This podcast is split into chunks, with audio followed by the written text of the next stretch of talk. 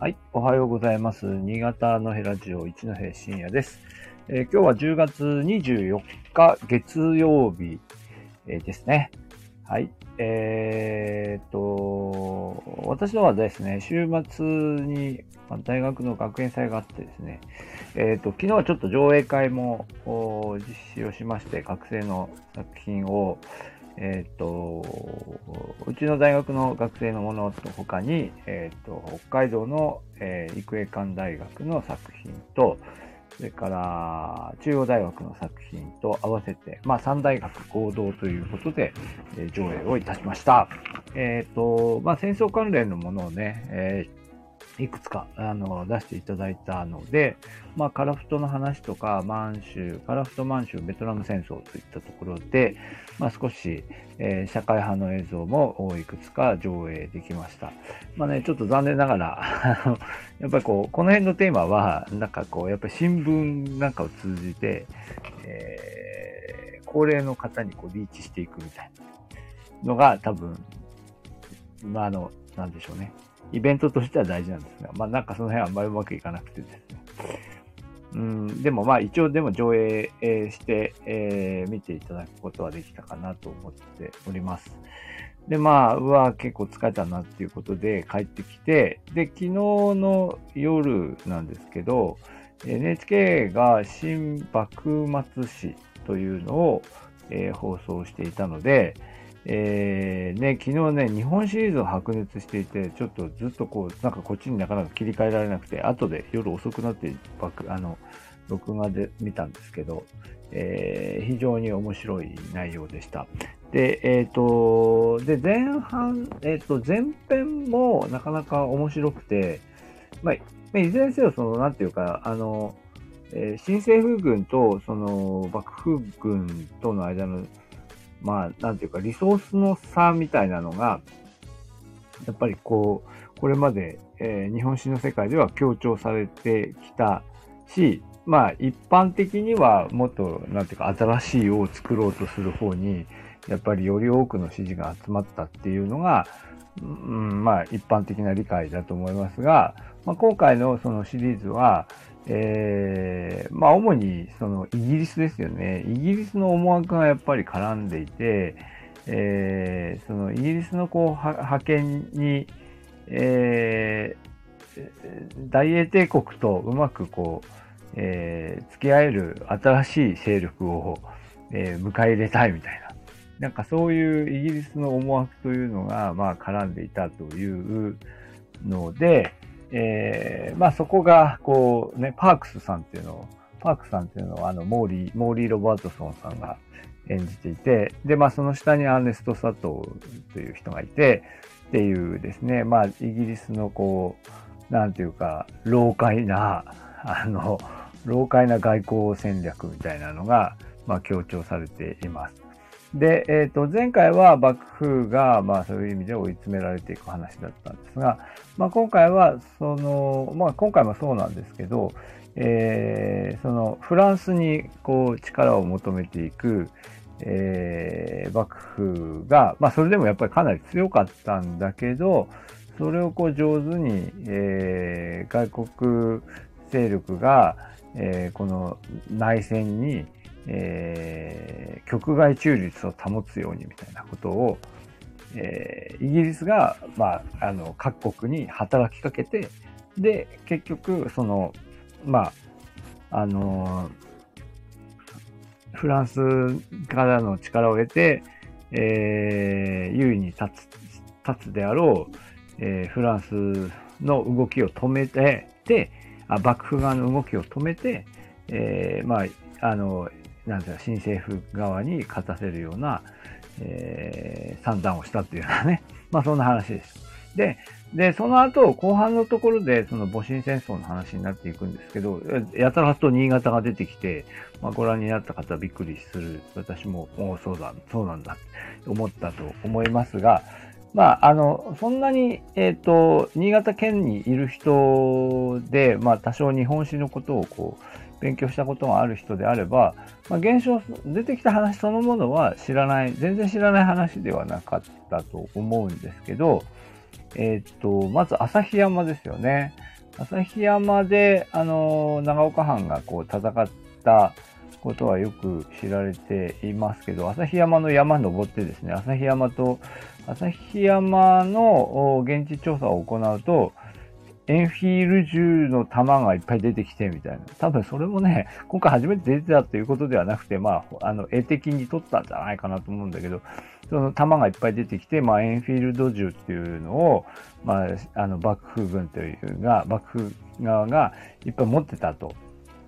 えー、いうことを裏付けるような映像が出てきました。エンフィールド銃、多分ね、その下の、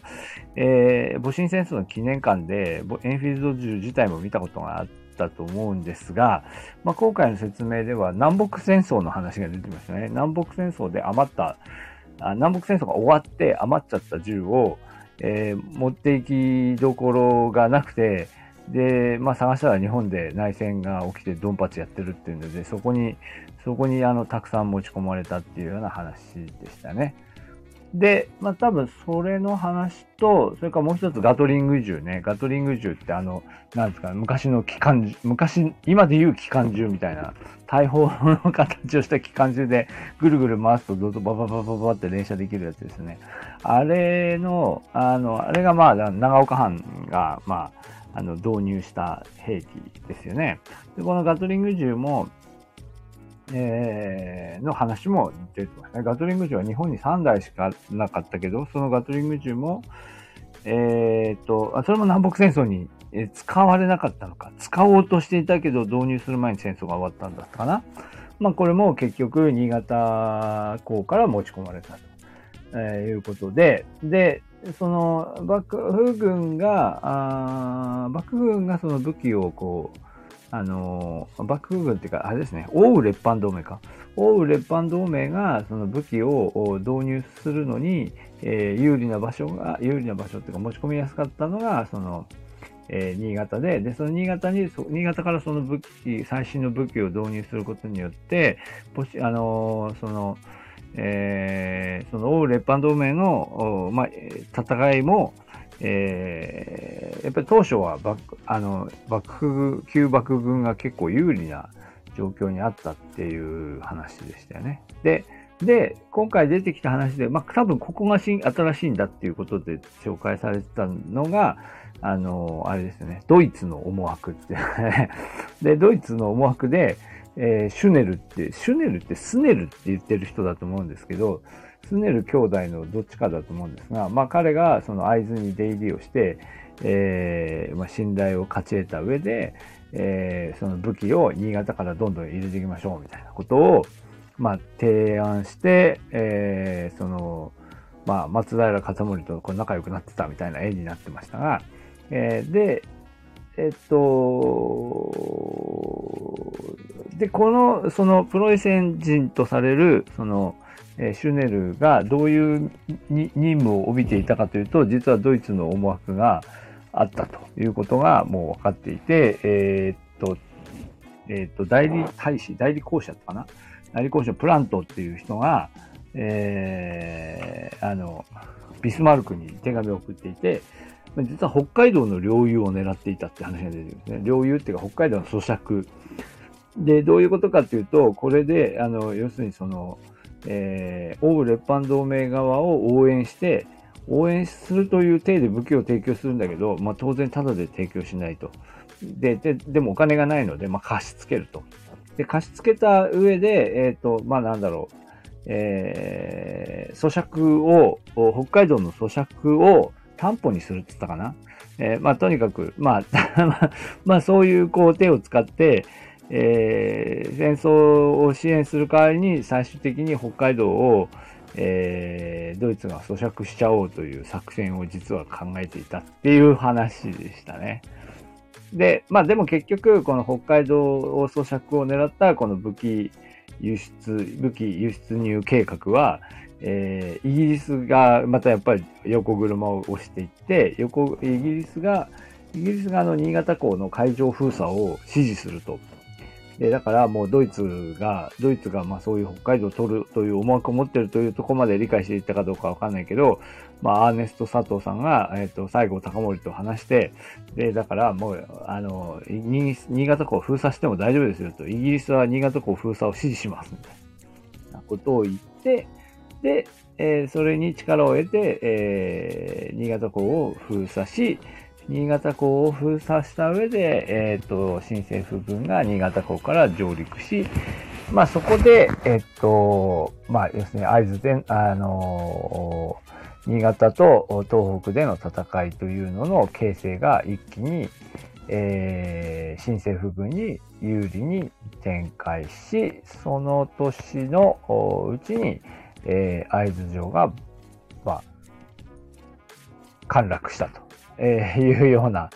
話でしたね。うん。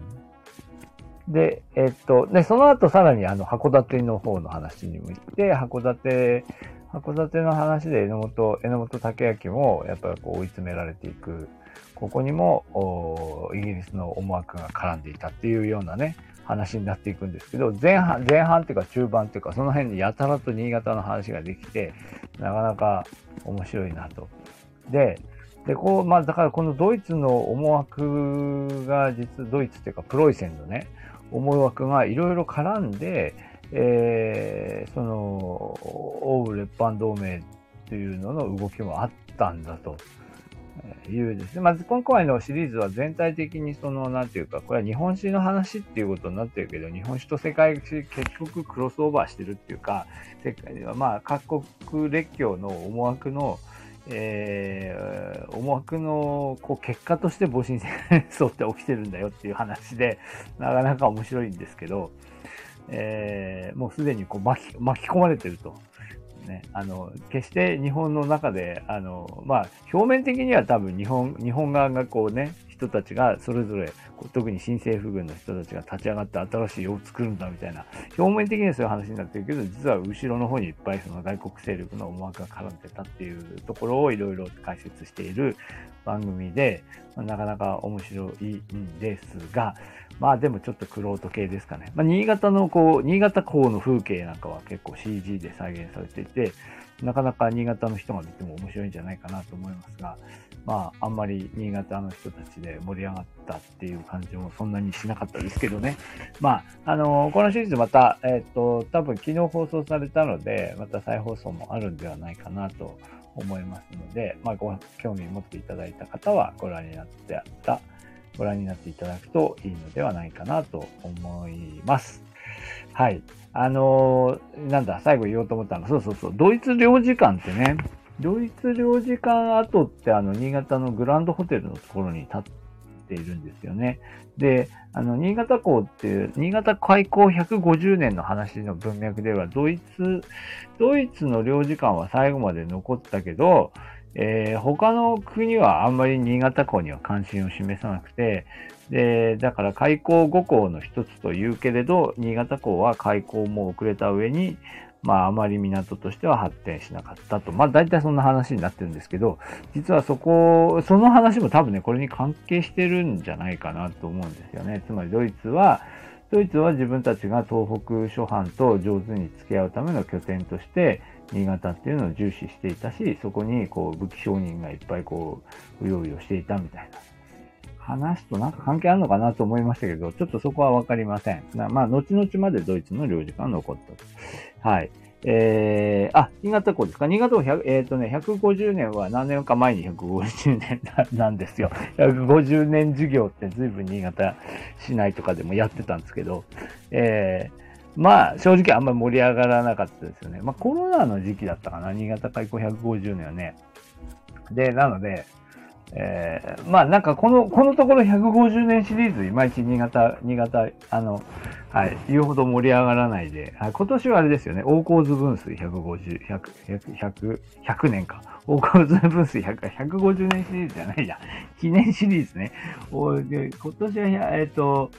そうです。大河津分水100年記念で、えー、各地でね、展示が行われて、面白かったですけどね、ミナトピアでやってた展示ね、面白かったですけど、いまいち、いまいち盛り上がらないまま、こう推移している感じもありますね。はい。えー、まあ、というので、えっ、ー、と、はい、今日のこの新幕末史の後編ですね、ちょっと多分再放送あると思います。あの、えー、CGM を使ってですね、えー、和新戦争期の新潟の、えー、位置づけっていうのが、まあ、よくわかる、えー、話でした。あのー、ね。えー、なので、まあ、この、まあ、だからこの、この後、この後で、えー、新潟港に、いやいやいや、この、その何が起きるんだ？この後。えっと、まあ、そうか、イタリア圏とかか、ですかね。まあ、ちょっと、ちょっと今パッと出てこないけど、まあでもこの、ここがまあでも新潟港の、まあ、近代の始まりというようなタイミングのお話でしたね。はい。えー、ということで、まあ今日ちょっとお話をしてみました。またね、ちょっと、あのー、えっ、ー、と、今週は頑張っていろいろとお話をしてみたいと思います。はい。どうもありがとうございました。